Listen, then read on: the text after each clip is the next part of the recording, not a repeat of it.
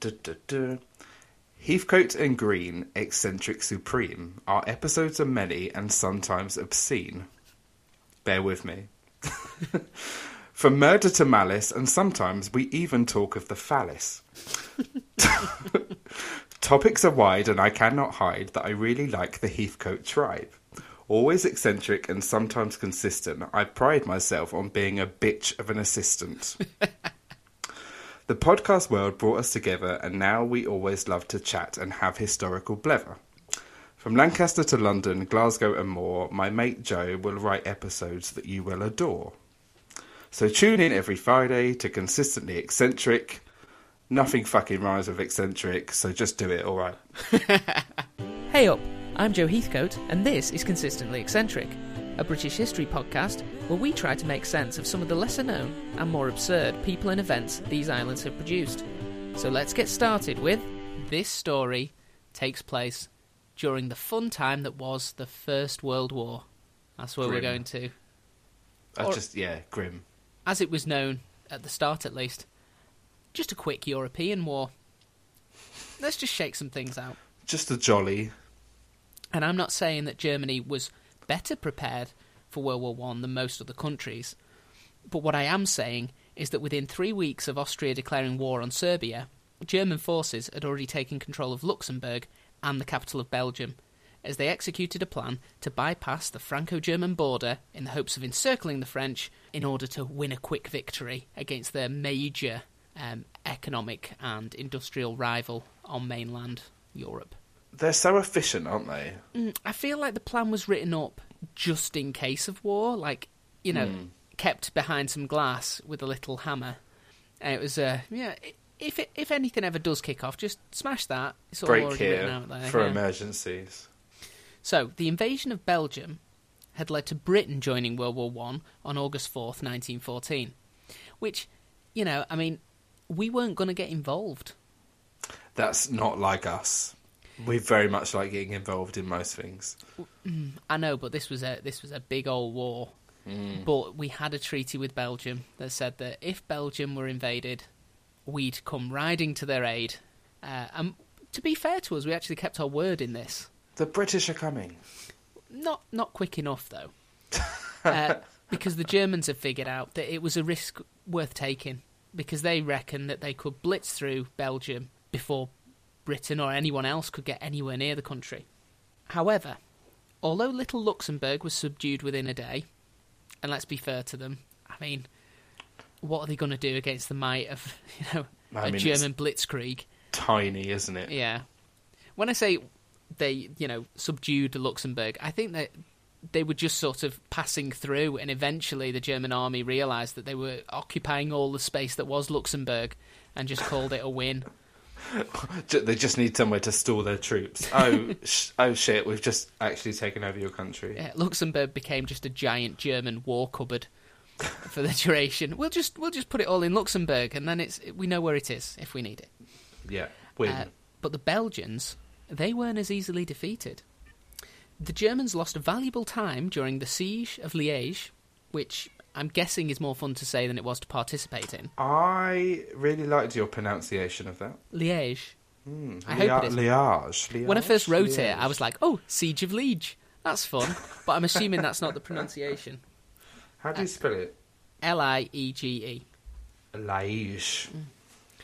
And the Siege of Liège was actually the first real battle of World War One. The confident Germans are banked on taking around two days... to overrun the fortified city, but a mixture of difficult terrain, very strong resistance from Belgian soldiers and civilians, and an inconveniently timed thunderstorm increased the actual total time for um, sub- subjugation mm. to around eleven days. That's quite a lot, isn't it? Mm. And I think the other thing that the Germans hadn't really considered was the Belgian strategy was basically to try and hold out long enough for reinforcements to arrive. Their entire sort of military plan, in case of invasion, was just try to stubbornly hold out for as long as possible until your European sort of um, you know friends arrive to, to Did take the Netherlands over. Not get involved? They border Belgium. The, the Netherlands is north of Belgium. Is it? Yeah. Oh. I'm looking on a map. Oh, you're looking on a map. To be honest, I don't really know what the Dutch did during World War One. Oh, they were probably smoking weed, just being cool. I know they really they really hated the Germans during World War Two, which has created the world's most one-sided um, football rivalry. Oh, really? Yeah, the, okay. the Dutch absolutely hate... They consider Germany to be their big rivals, and the Germans do not feel the same way about the Dutch, which oh. is very upsetting for the Dutch, because there's, it's one thing having a, a rival that you hate, but having a rival that you hate who is Doesn't at best indifferent you. to you is... Yes, yeah. You mean nothing to us. Yeah. So, yeah, you know, the entire Belgian game plan was, we've just got to hold out for as long as we can. Yeah.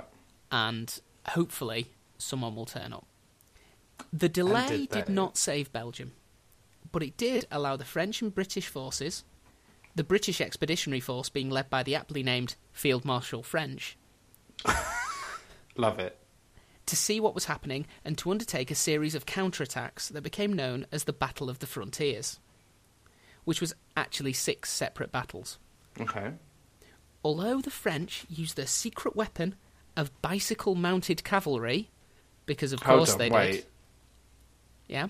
They're on bikes. Bicycle mounted cavalry, yes. Okay.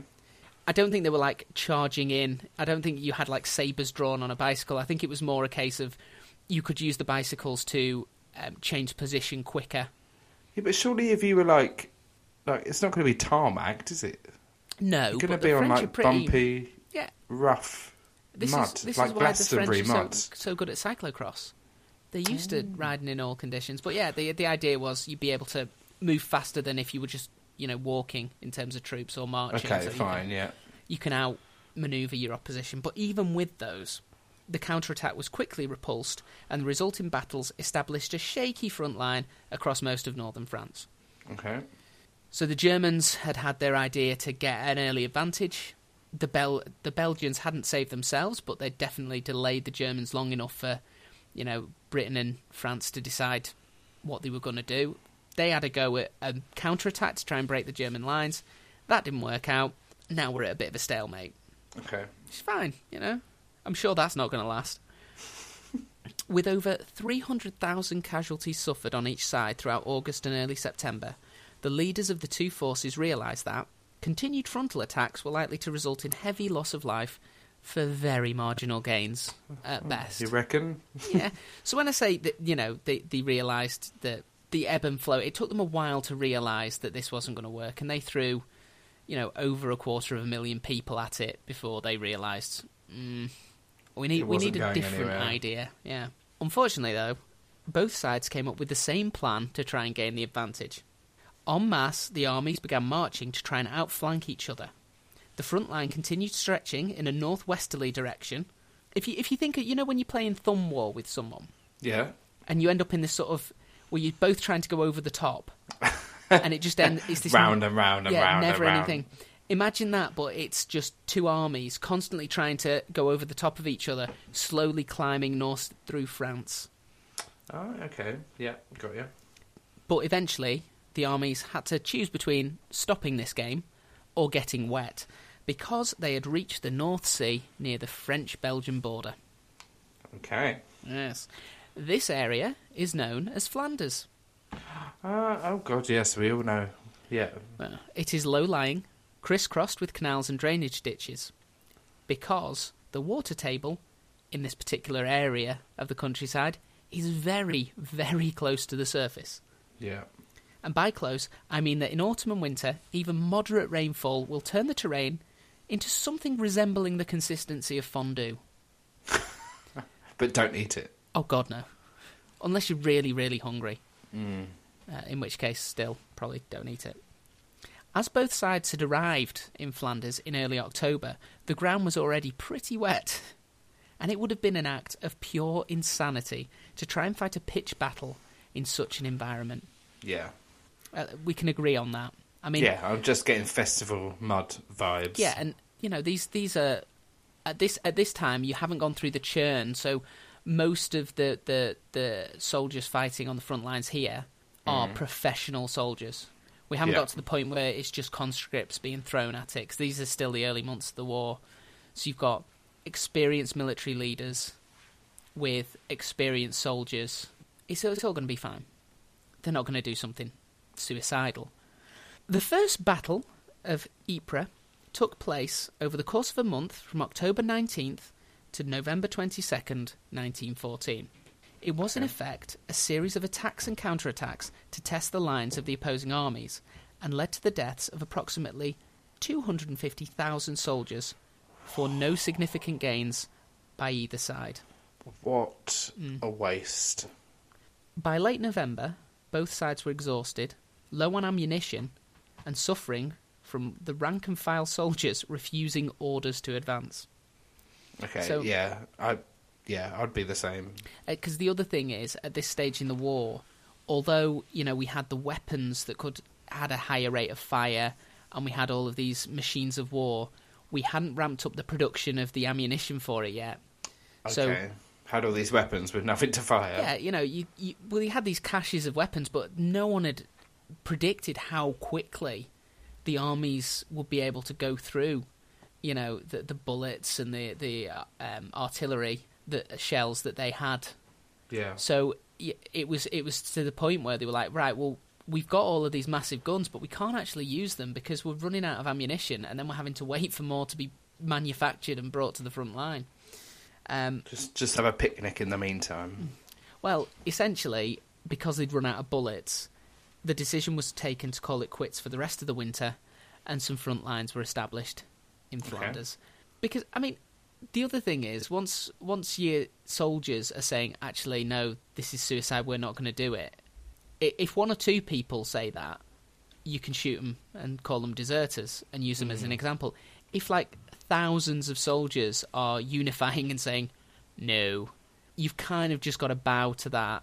Power tr- to the people. Yeah, you've got to you try and maintain order. Because if you try and push them and everyone pushes back, suddenly they'll realise that, actually... Revolution. Yeah, there's more of them than there is of you, so it's the softly, softly approach by the uh, generals at this stage. Mm.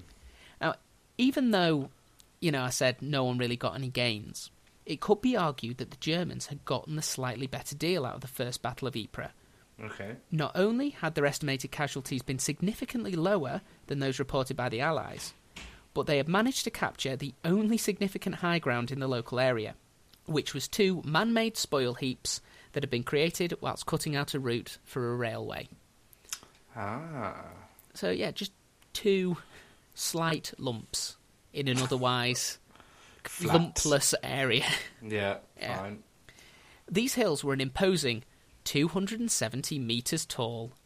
Okay. And not only offered a perfect vantage point for observing the Allied front lines, but were also practically the only place within fifty miles in any direction that were not permanently waterlogged.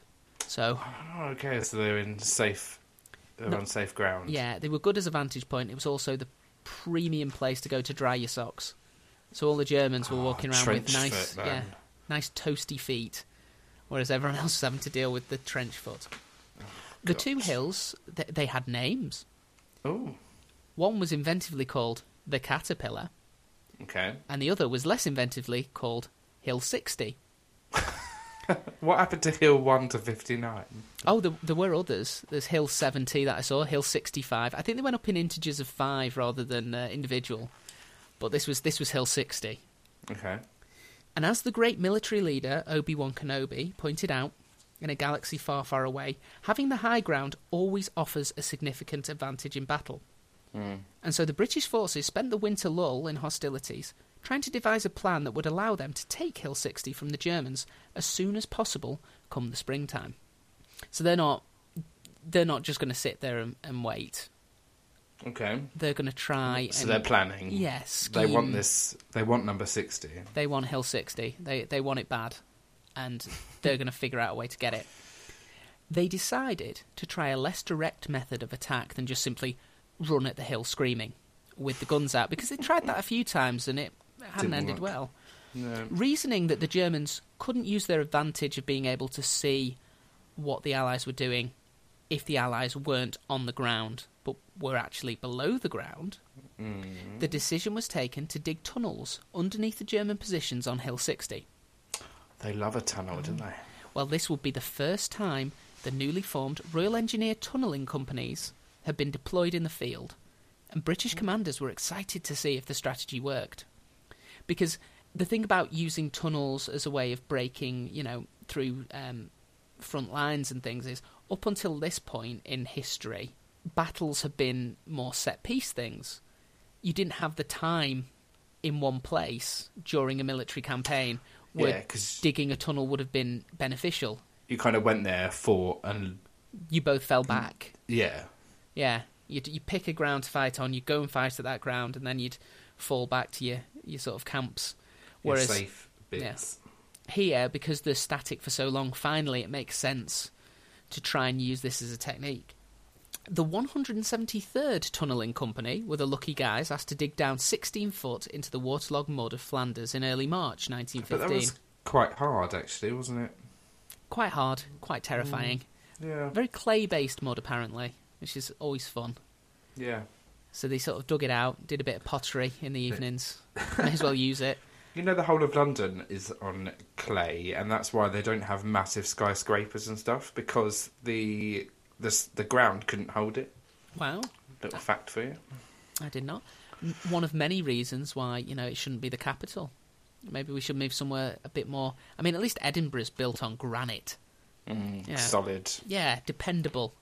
Do you reckon in however many years, I mean, obviously not on our lifetime, but the capital will change, like, when it goes underwater? Because wow. It's going to, isn't it? It's going to have to at some point. Global warming is, like, a thing. Yes. Like, it's going to have to move. Well, I mean, yeah. Capitals generally will move over time. Um, so I'd, I'd say probably, and my vote for the new capital. Mm. Do you know, Birmingham. Nice people. Do you think, I, I reckon Manchester would get it. I reckon Manchester would fight for it. No, I reckon they'd get it because they're kind of, they, they're kind of second in command now, aren't they? You reckon that's why they moved some of the B B C there? They were sort of yeah. laying the groundwork. Yeah. Well, do you know what? We'll never know. The team who were digging in the clay, not under London but under Flanders, they went down sixteen feet and then they started inching forwards in three separate tunnels towards the German lines until, by April tenth, they had made it over one hundred yards and were indeed directly under the German front line. So that they must managed be it. Terrifying. Yeah, because these aren't big tunnels. This isn't like Euro tunnel. No, you know, these this are isn't tiny, professional. Little tunnels. This is like crawling. Yeah, and you know it's constantly waterlogged, so there'll be the constant drip of water. And if it collapses as well. Oh yeah, the the fear of collapse would have been real. And then you just, you know, oh my god, you've suddenly become like the the filling of a clay sandwich. It's not. You are the pottery. Not a fun way to die, I wouldn't think. During the digging of the southmost tunnel, the southmost? During the digging of the southernmost tunnel, the Royal Engineers realised they could hear what appeared to be an echo, which was odd, as the thick mud that they were digging through normally deadened any sounds that they made. So they're they're going, this ain't oh, this God. ain't right. I'm I'm not actually digging, but I can hear the sound of digging. The Germans had the same idea, didn't they? They stopped, yeah, when they stopped working to figure it out, they realised it was the sound of another group of men digging another tunnel nearby. No. And who who could that be? The Germans. Oh, yes, because, you know, it's a good idea. And if it's a good idea... It is a good idea. Of course the Germans are going to have had it as well. Hmm.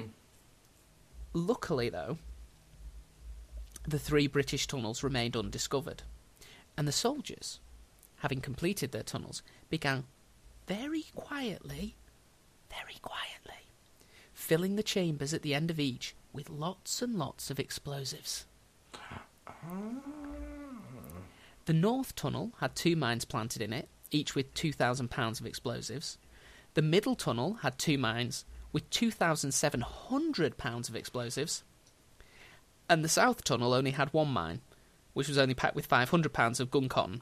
And I'm assuming... Did they, were they bored by that point? Well, I'm assuming that it wasn't out of boredom. I think they'd run out of explodey things. Ah, okay. And they didn't... I mean, it was still, it will still do damage. Oh, it'll still do damage, but I think they sort of looked at it and they're like, I, th- I thought we had more. And then they'd yeah. have had a conversation, well, do you want to do you want to take some out of Tunnel one and two?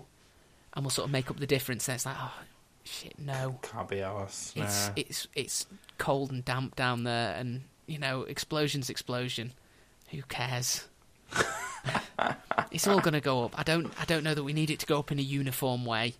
Yeah, just get it done. Yeah, just get it done. The order to attack took place at seven oh five a.m. and the mines were detonated. That's very specific. I'm I'm pretty sure they probably made, gave the order at seven a.m. but it took five minutes for it to, to get around and to be, you know, okayed and understood. And probably the first time they pressed the plunger, because I assume it's a plunger, nothing happened. And somebody oh. had to go and go, fucking...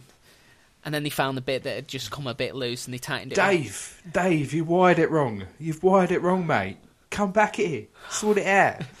Ah, oh, fuck, I have as well. I have. oh. I've, I fucking put the blue in the green and I, fuck, I fucked it up, mate. Fucked Why do we use such colours? It's difficult. I'm colourblind. I'm colourblind. So, yeah, it took them five minutes to get that shit sorted out. Bloody Dave. But at five at seven oh five precisely, the mines were detonated. The explosion blew debris three hundred foot in the air and was so violent that it actually caused some casualties to the advancing British soldiers oh, as well. No way. With a massive hole in the lines where once there had been German soldiers, the British were able to take the slightly shorter Hill sixty from the German forces. Okay. So it was just shock and awe, you know. And the Fine. Germans did try to counterattack, but they were even the ones who'd survived the blast, they were disorientated, you know, because there was the percussive sort of shockwave as well. And mm, a lot yeah. of them just... They, they managed to get to the feet just in time to be bayoneted by the advancing British, so it was Jesus. not a nice place to be. And the British forces, they enjoyed the victory and the view from the top of Hill sixty for two glorious weeks. Oh, nice. That was truly a lovely... When was it? This is February? This is April. Okay, so the weather's picking up. Yeah, the weather's picking nice up. Nice views. Mm. Bird song. Yeah, they're, they're just having a great time up there. Just living their best life.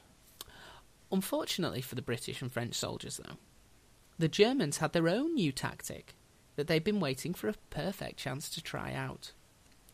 The first attack using chlorine gas took place on April twenty-second. Oh, God. Killing upwards of one thousand four hundred French soldiers who fled in all directions, leaving a two-mile-wide gap in the line that the German soldiers were able to walk through pretty much unopposed. That's quite early, isn't it? Like mustard gas and chemical gas and all that. I always thought that was later on. Um, it was later on that the British and uh, the Allied forces started to use it because they hadn't been developing it. Because I believe that Hitler, when he was in World War One, mm-hmm. got some like damage to his lungs. Yeah, from but it. The original, the original uh, gas attacks that the British used were after they had found sort of um, caches of gas that the Germans had abandoned. Ah, okay, so then they developed it themselves. Yeah. After that, cool. So. The first time it was used, it was a game changer, and there was this two-mile-wide gap in the line that the German soldiers, they took two towns, two thousand prisoners, and fifty-one artillery pieces. Do we and, know what towns they took? Uh, it was, it is written down, but I don't know. Two French towns. Two French towns, fine. Because I've got a map in front of me, I'm trying to follow it. As we, yeah. I, I gave up, I was just...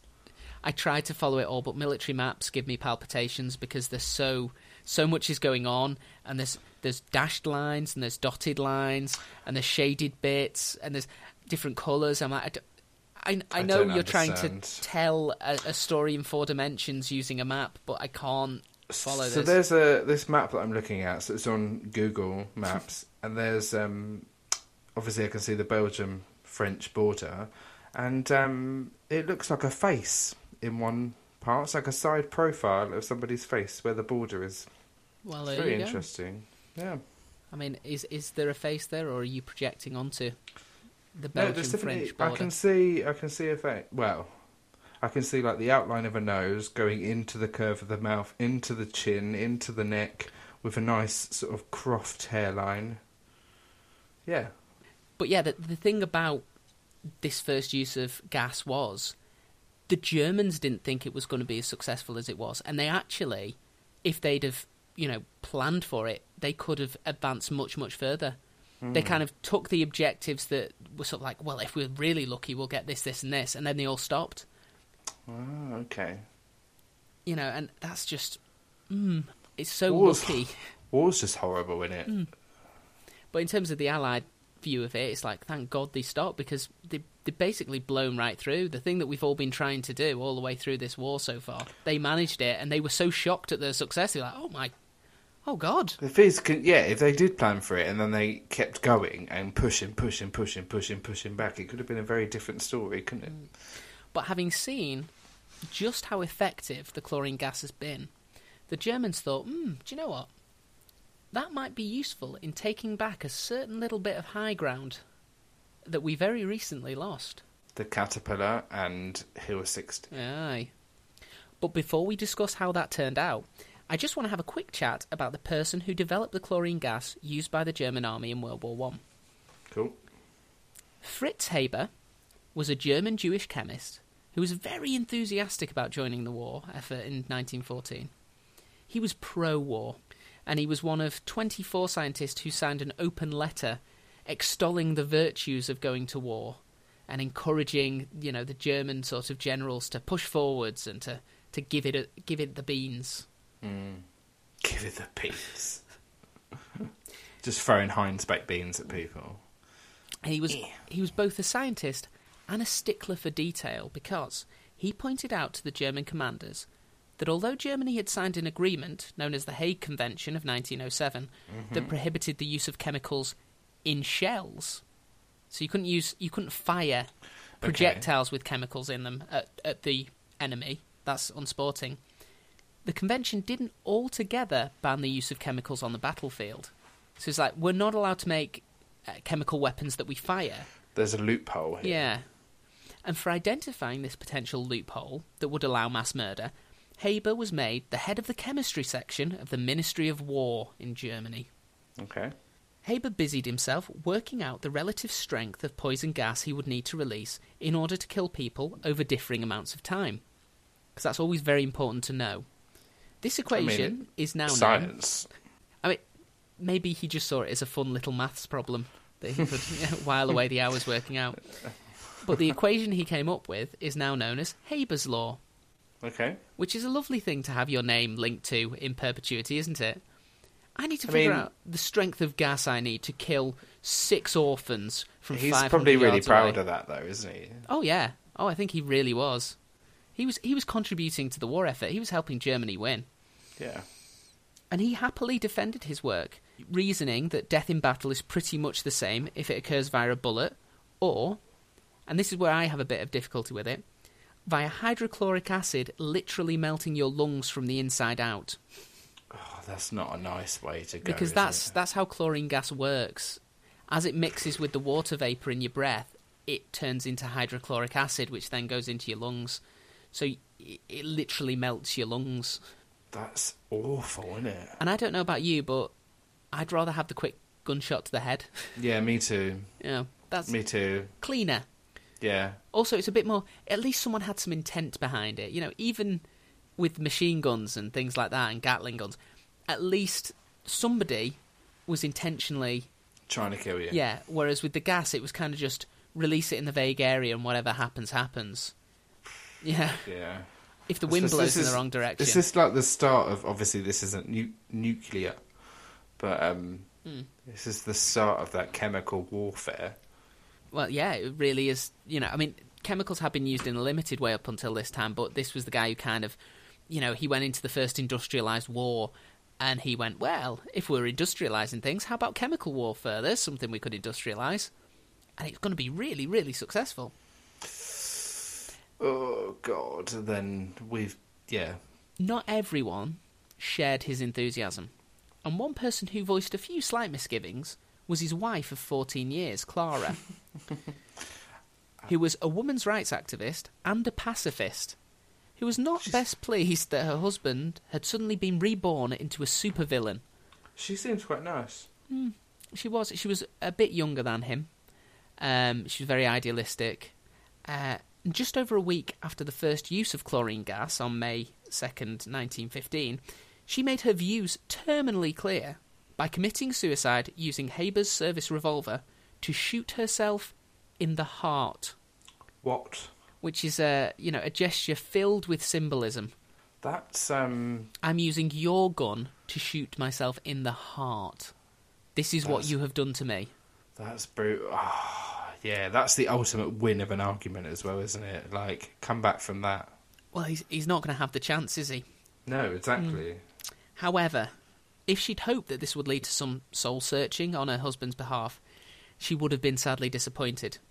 Haber didn't even wait for the funeral before setting off to the Eastern Front to see how his gas worked against Russians. My gas is more... I'm not going to do the accent, sorry. My my gas is more important than you. Well, well, you're now dead, so by definition, you know, I've got to get it on with is. my job. Yeah. I'm uh, sorry, you couldn't stick around, love. He was married again two years later. So it really didn't... I don't know how people do this, right? Mm.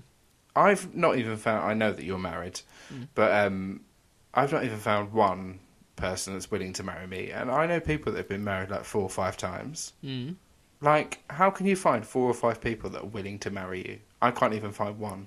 Not you. I mean, as in, like, people. I, I mean... I guess it, it depends on what your threshold for marriage material is. I mean, I would be an absolute nightmare to be married to. Can you imagine? I'd be like, right, um, we're moving tomorrow.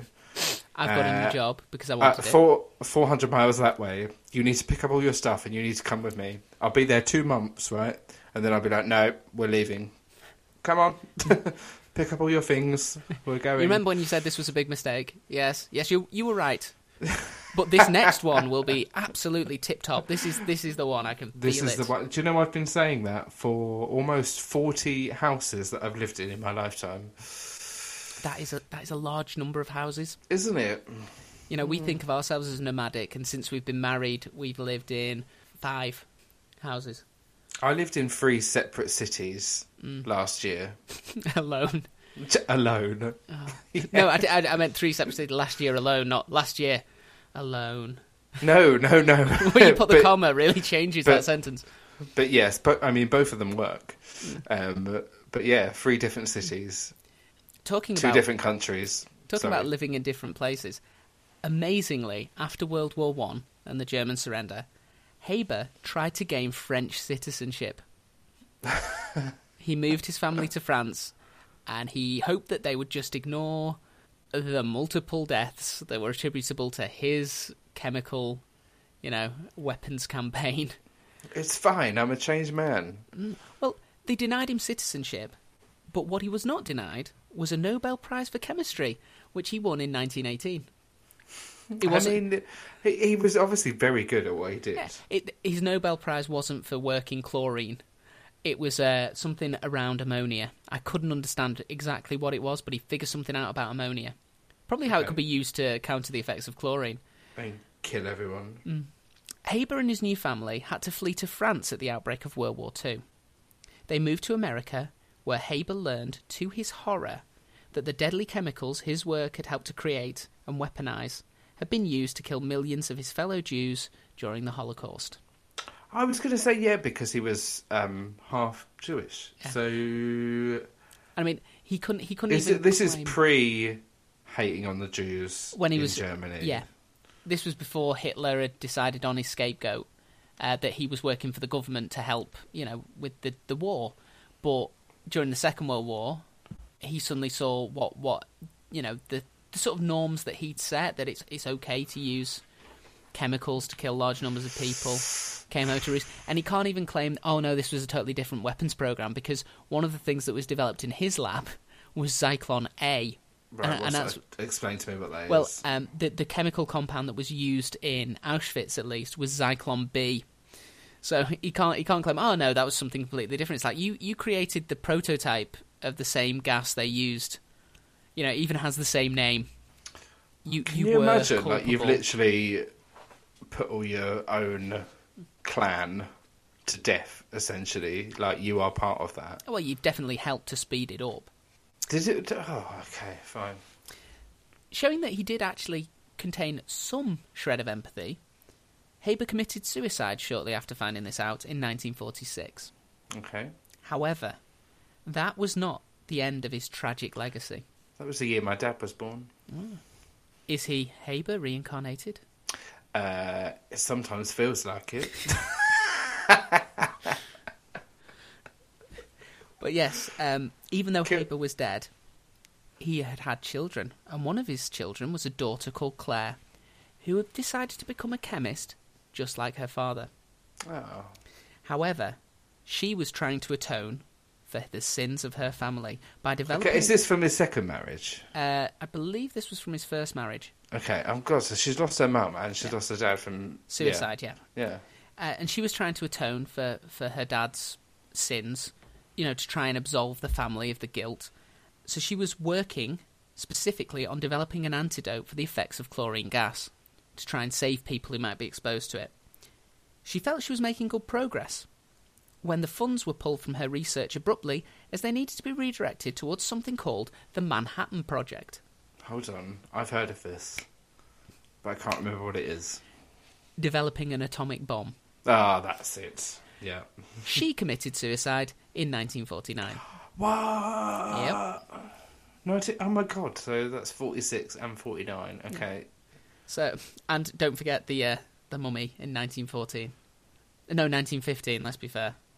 So that's a long time, though, isn't it? Yeah. So between mother, father and difference. Daughter all committed suicide due to gas, essentially, and the mass murdering of people.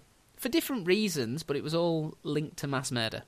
The thing is, there's definitely trauma there. Trauma. Yeah, she, the mum committed um, suicide because her husband was dealing in mass murder. The husband committed suicide because his entire, you know, um, sort of religious, cultural sort of, it, you know, had yeah. been almost wiped out due to the things he developed for mass murder. And then the daughter, trying to stop mass murder, had her funding pulled for a different kind of mass murder. It's a pretty wild story, that, just as an aside. Anyway, yeah, it is wild. we're not we're not really talking about German chemists. We're back at Hill sixty. Hello. Where on May first, the day before the suicide of the wife, Fritz Haber oversaw the use of chlorine gas against the troops stationed on the high ground. Although the British soldiers had been advised, if they were to become uh, a victim of a gas attack, to make improvised gas masks by weeing on a rag and holding it over their mouth and nose. Oh God, people pay for that. Mm. The strong wind meant that the gas was on top of them before they even had a chance to unzip their trousers. And you said I couldn't bring smut to this episode. And here yeah. I did. I mean, some of them were, you know, half-mast. They'd managed to get the, the, the zip halfway down, but it just wasn't quick enough. The hill was retaken by the Germans, with the British losing a total of more than three thousand men. Now, the British commanders, they felt the use of gas was not fair. And this was probably mainly to do with the fact that the Brits didn't have access to gas at the time to use, you know, in retaliation. Mm. And they decided that if they couldn't have the high ground, then nobody would get to have the high ground. Okay. And they hatched a plan to remove the strategic advantage of Hill sixty once and for all. Oh, they're going to get rid of it. Under the guidance of an Australian geologist called Edgeworth David, whose names to me feel like they're the wrong way round, and I kept writing David Edgeworth. But no, his name was literally Edgeworth David. Um, hmm, interesting. They, he'd he'd um, developed his skills doing sort of deep mining in um, Australia.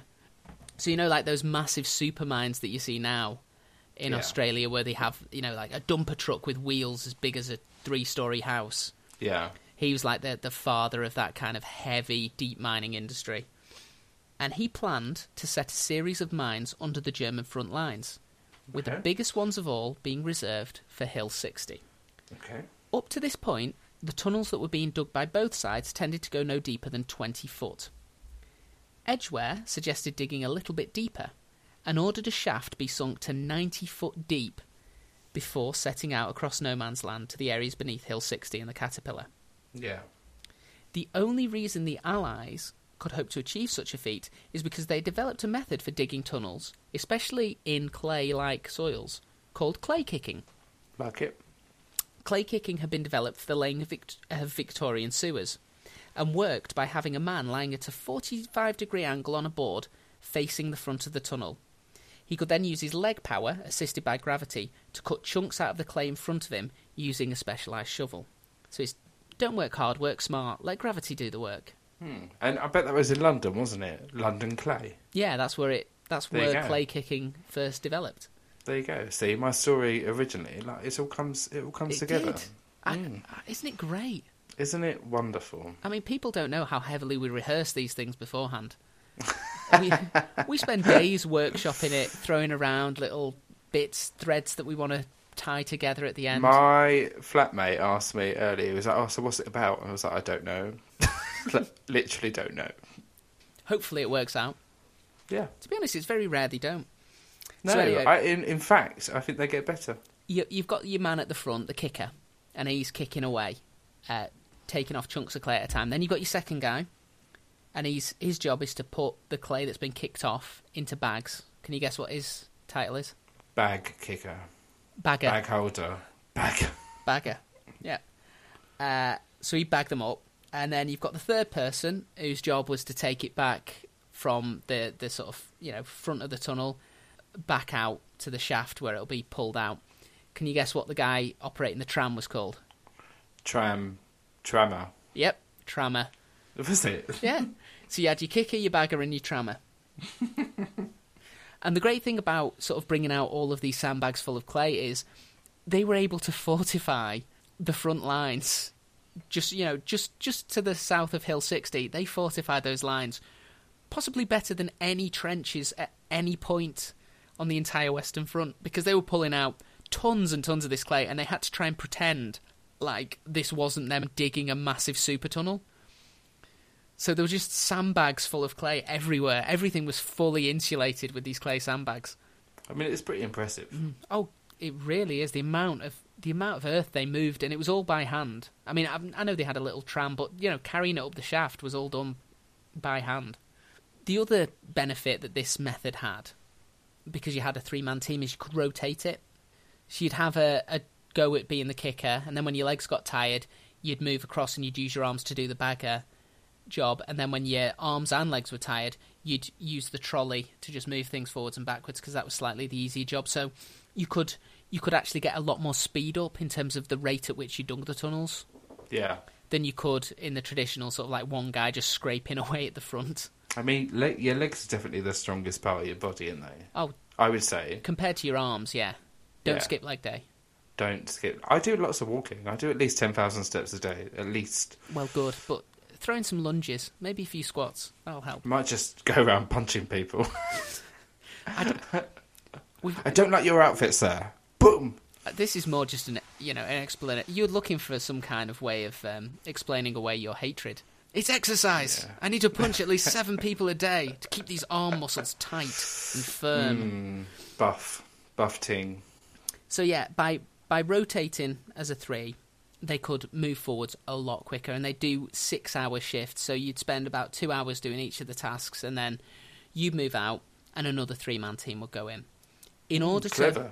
to get moving as quick as possible, they brought in three-man teams from Britain, from Canada, from Australia, working in this constant rotation for over a year. Ah, oh, that's dedication, man. And then finally, in June sixteenth... Uh, June sixteenth, June nineteen sixteen, not twenty sixteen. They're still at it. In June nineteen sixteen, they had created the network of mines. Okay. Complete with two massive chambers deep beneath Hill sixty and the Caterpillar. Okay. Being at least seventy foot deeper than any other tunnels, and knowing that the clay kicking technique was virtually silent to minimise any risk of the tunnels being found by the Germans, the Allied forces felt that they could they could spend a little more time stocking the chambers. Uh, just which, chilling. Just, you know, when we're talking about, you know, five hundred pounds of gun cotton, they were thinking, well, there's a bit more soil on top of this until we get to the Germans. We're probably going to need a little bit more of a bang-bang. Yeah. Mm. They also bang, felt bang. that once they'd stocked it, they could afford to wait until they were ready. You know, there's no chance of it being discovered. They can choose the moment at which they're going to detonate these particular um, caches of explosives. And in fact, the chambers will continue to be stacked with explosives slowly but surely, for another full year. This is... They're in it for the long game. Yeah, they started digging this in nineteen fifteen. We're moving into June nineteen seventeen now. Jesus. Because by June nineteen seventeen, it is estimated that, along with the other mines that had been dug further up and down the line, there were nine hundred ninety thousand pounds of explosives ready to be detonated directly under the German front lines. And for I mean, scale, that's... the first time that they tried to blow up Hill sixty... the total had been just over five thousand pounds. I went now on nine that nine hundred and ninety thousand pounds. Right. Okay. So they were they go big or go home. Oh yes. Although what really annoys me is that they didn't add another ten thousand pounds and round it up nicely, because they could have had a million pounds. They've clearly just run out of patience, haven't they? That's, like, yeah, oh, that's everything. God, we're done. At the end, do you remember those little snappers that you used to get as a kid? Yeah, yeah. Yeah, that, they were just emptying those just to add just extra bits, just like anything they could find. And that. Pow, pow, pow, pow, pow. On the evening of June sixth, nineteen seventeen, General okay. Charles Harrington gathered members of the British press. Well, that's a very British name, isn't it? it? Well, that's how you become a general. You have a dependable British name, and people feel they can trust you. Do you reckon I could be one? I'm o- Oliver James. Oliver James Green. Brigadier uh, General Oliver James Green. Yeah, I think yeah. they could, yeah. yeah. And then they look at me and they're like, no. But anyway, this man who was definitely, he was made of the right stuff, was Charles Harrington. And he announced, well, he said he was going to make an announcement. Um, and when he did, it was a rather cryptic one. You know, I, I mean, maybe this was because he didn't want to give it away in case there was a German spy amongst the British press pool. Yeah. But his statement was thus... Gentlemen, I do not know if we shall change history tomorrow, but we shall certainly alter the geography. I mean, that gives it away completely. To you? I would say. Oh, yeah, but I know what they've done. The okay, press know fine. nothing about the tunnels. Okay. And actually, if we're being honest, most of the soldiers in the Allied army knew nothing of the tunnels. All oh, okay, they were yeah. told is that there was going to be an offensive. They were just told, tomorrow, we're going to launch an offensive. I suppose the less that people know, the better. Mm. Although, do you reckon loads of people knew more than they let on? I bet it was just like, ah. Oh, there probably like... were some rumours knocking around. But again, this was, they had to be as secret as possible, because if the Germans found out what was happening, they could scupper the entire thing. Yeah. It's like, Robert, did you hear about that? Yeah, Bob, I did. I don't know why I said Robert and Bob. It's the same name, isn't it? But... Well, no, but they've they've realised they've got the same name, and they've differentiated by using a contraction, which is probably yeah. what you'd do. Mm. Yeah, yeah. If I met another Joseph, one of us would be Joseph, and one of us would be Joe, just to make it easy. Mm. Mm. Or at least that's what I'd offer. I'd want to be Joe though, so we might hit some tension if we both want. Would you? I quite like the name Joseph. Hmm. A bit too biblical for my uh, I mean, I, my tastes. Yeah, I've just had Jesus tattooed onto my chest, yeah. so I can't say anything. Yeah, also, Joe is, is literally, you know, mediocrity, isn't it? Honest Joe, working Joe. Average Joe. Average Joe. You know, it's a name that doesn't attach too much ambition, which I'm quite happy with. Anyway, the tunnelling divisions were ordered to detonate the mines at ten past three on the morning of June seventh, after which a massive advance would take place. All the soldiers waiting to advance were told was that there would be a signal. And when they said, what will the signal be? Everyone went, you'll know. Mm. Don't you worry, there is no ambiguity to the signal. Is it going to be like a whistle? Know. No, no, no, not like a whistle. Yeah, Just j- trust us. There, there will be no doubt in your mind about the moment that you need to start moving forwards. What happened next was described by journalist Philip Gibbs. Suddenly at dawn, as a signal for all our guns to open fire, there rose out of the dark ridge of the Mezenais and White Sheet and that ill-famed Hill sixty enormous volumes of scarlet flame, throwing up high towers of earth and smoke, all lighted by the flame, spilling out into fountains of fierce colour, so that many of our soldiers waiting for the assault were thrown to the ground. The German troops were stunned, dazed and horror-stricken, if they were not killed outright. Many of them lay dead in the great craters opened by the mines. Jesus. He had just witnessed what was arguably the single biggest explosion to have taken place in the pre-nuclear era. The people of France thought they were experiencing an earthquake, and it was reported, at the time, that even the Prime Minister of the U K, David Lloyd George, had heard it at Downing Street. Yeah, that can't be true, surely. Uh, it may have just been a propaganda thing, but yeah, it, it was big. I mean, you can exaggerate it, but it was it was the biggest explosion there'd yeah, ever yeah, been yeah. to this point. It was a doozy. They did good. It is estimated that upwards of ten thousand German soldiers were killed within five Jeez. minutes. Jesus. Yeah. So, you know, that that one thousand four hundred people killed by mustard gas in a couple of minutes doesn't seem so... Uh, mass murdery now, does it? God, they didn't do it by halves, did they? They were like, right, we're on it. This is it. Yeah. With a large-scale advance immediately after the explosions, the German soldiers who hadn't died were quickly overrun, and all of the Allied targets had been gained before nightfall. So they had, like, a wish list. If this goes really well, we'd like this, this, this, and this. Yeah. If it goes sensationally, we'd also like this, this, this, and this, and they got everything they wanted because the Germans were just in full retreat. Well, I suppose they weren't expecting it, were they? No, they really weren't. Any, not even half of the British people were expecting it. No one expected it, except for one manic, I mean, Australian miner. It was like, if this doesn't work, they are going to be pissed at me. I've asked them to sink two years into this project. That's so funny. Because there's probably part of him thinking, is that enough explosion to get through the ninety foot of soil? Or are we just going to hear sort of like three damp farts? It's weird, like if the um, like when they were constructing the railway and they were just putting that on the heap pile, mm. that they were creating this massive strategical blot on the landscape. Oh yeah, the un the unforeseen consequences of human uh, engineering. Mm. Was the, the railway must have been nearby then? Uh, the ra yeah, the railway ran between uh, the Caterpillar and Hill sixty. I mean, by this stage, it was no longer a railway, you know, it was just Can twisted you imagine? metal. Just um, chugging along. Hello, boys. Hello. Well, it just Good day explodes to you, sir. Either side of you. Oh, yeah. My God. I think we're going to be late to work, dear, darling. I think we're going to be late. Everything's on fire. Everything. That man. That man's on fire. Unfortunately, for all of the soldiers on both sides, the success of the mining project at Hill sixty set the scene for the Battle of Passchendaele, mm. a hellscape that will claim the lives of over eight hundred thousand men, some of whom literally drowned in the mud, being too exhausted to go on any further. It was the fifth largest loss of life of any battle in World War One.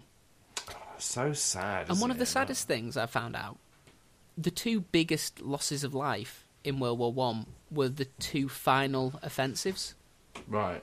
So, like, uh, you can add an extra two million plus to the death toll just based on the final m couple of months of the war, where really the writing was on the wall. It, it just got brutal, though, yeah. didn't it? I suppose people go into, like, panic mode, don't they? There was a lot of desperation at that point, but yeah.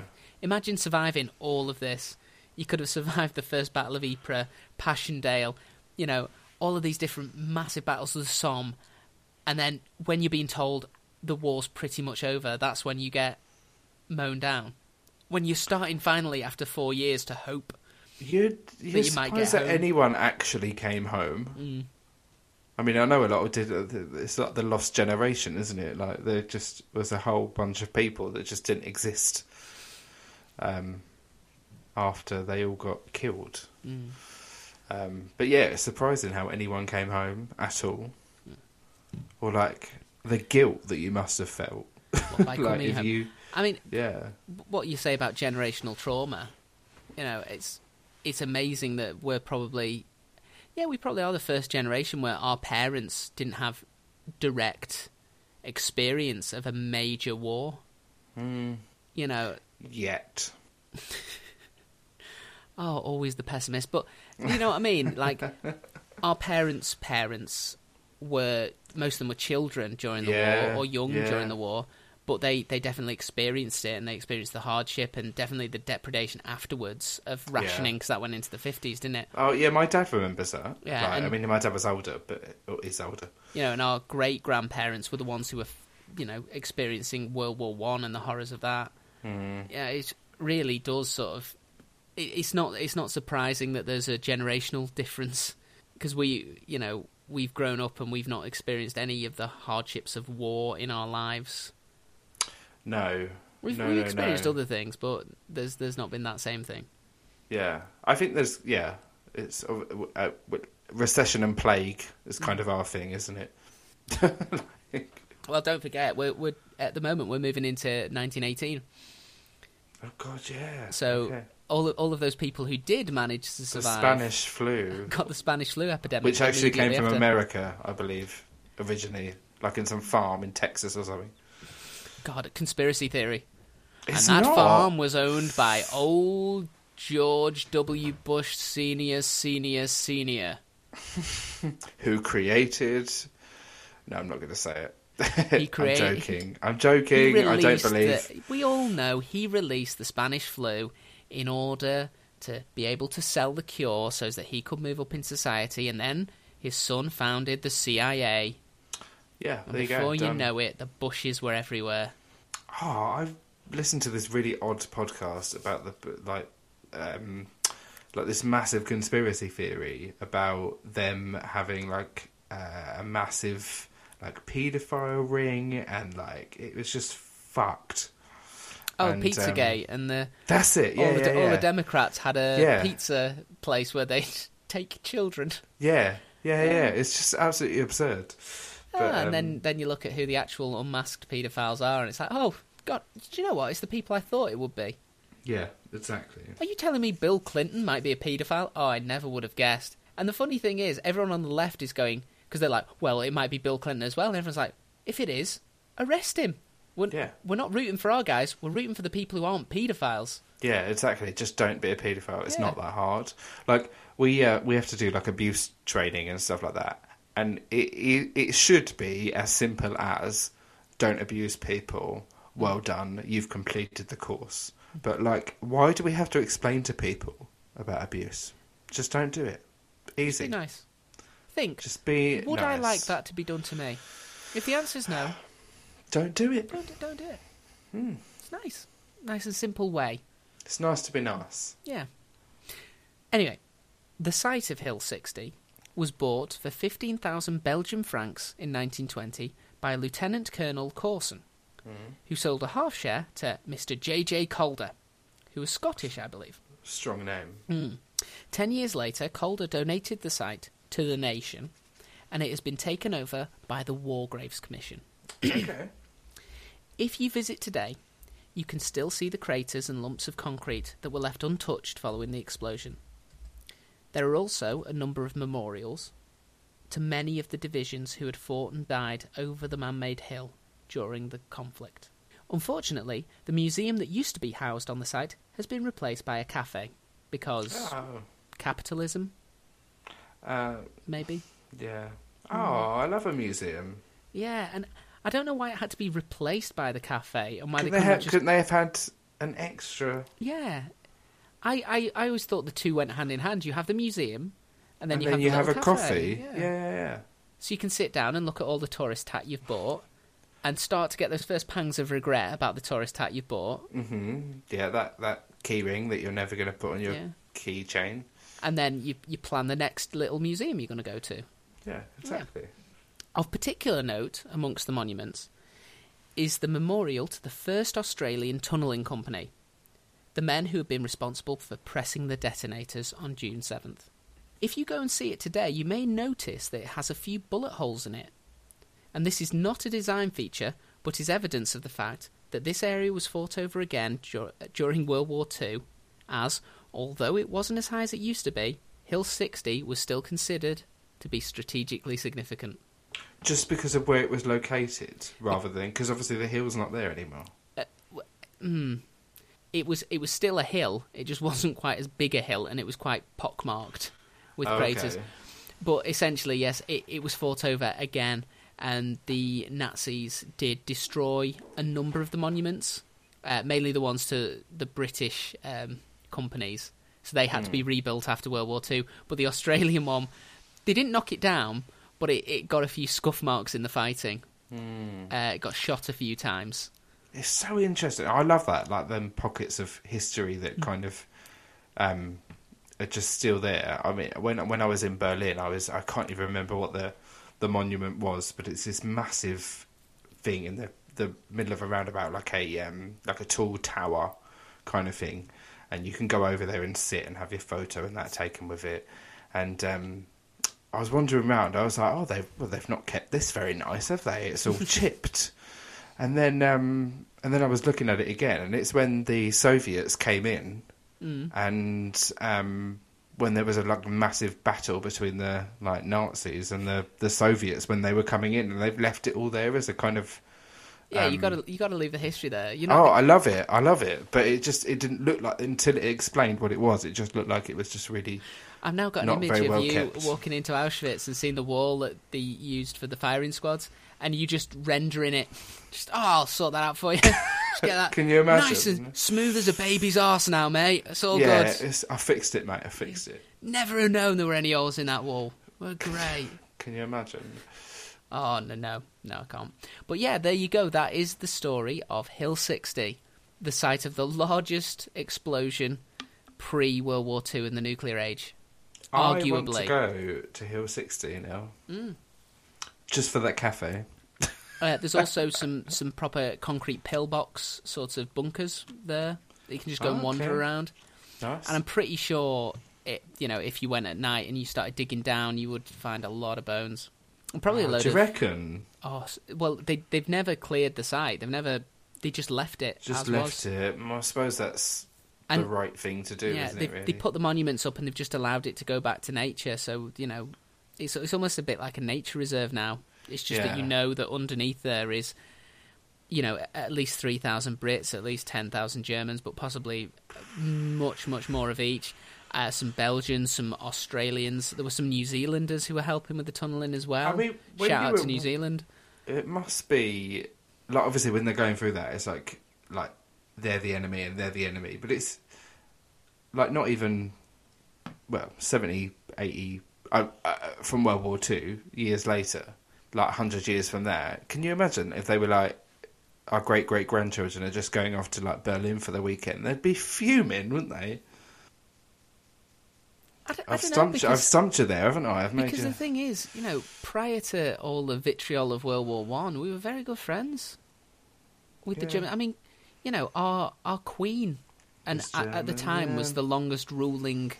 monarch. You know, the Victorian age had gone on for what seemed like forever, and the one thing that people know about Queen Victoria was that she always wore black because she loved her little German, you know, prince so much.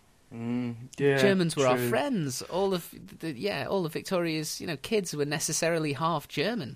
Yeah, yeah, married into German families. Yeah, some of them. You know, and it, it just it, it it's a shocking sort of indictment of human intelligence that we were all so easily taken into the idea that Germans were essentially baby-eating savages, despite the fact that most people knew someone from Germany. Mm. So, yeah, well, yeah, yes, yeah. Otto, he is fine, but the rest of the Germans are obviously terrible. It's almost like somewhere, like, hate, like, people have this hate and they need to, like, push it towards somebody. So if it's not, if it's not the Germans... it's the Jews, and if it's not the Jews, it's the gays, and if it's not the gays, it's the people from Pakistan. Do you know what I mean? It's just like, why can't we all just be as one? I mean, that's a very complex question, isn't it? Probably. I want the answer now, I, Joe. I guess there are certain people find it comforting to be able to take the perceived deficiencies or the the failures. And rather than own those and have to do the hard sort of work of looking at yourself, identifying where you could improve and improving it, it's so much easier to have a scapegoat to say, no, the only reason I don't have everything I want, it isn't because I haven't worked on myself and I haven't tried my hardest and I haven't sought the opportunities, it's because that guy over there has taken mm. all the jobs. Or divide divide and conquer. I suppose if they're fighting in the bottom tier, mm. then they don't have to worry too much about what they're doing at the top tier. Oh, wait, that's capitalism. No, that doesn't change. Hi there, it's Emma, Chief Organiser at Consistently Eccentric, here to remind you all that if you like what you hear, you can catch up with all previous episodes and session series by searching for us on Acast, Spotify and iTunes. How fancy. You can also join us on Instagram at Consistently Eccentric Podcast, where we update on the weekly episode and post all of our bonus content for you lucky lot. See you next week.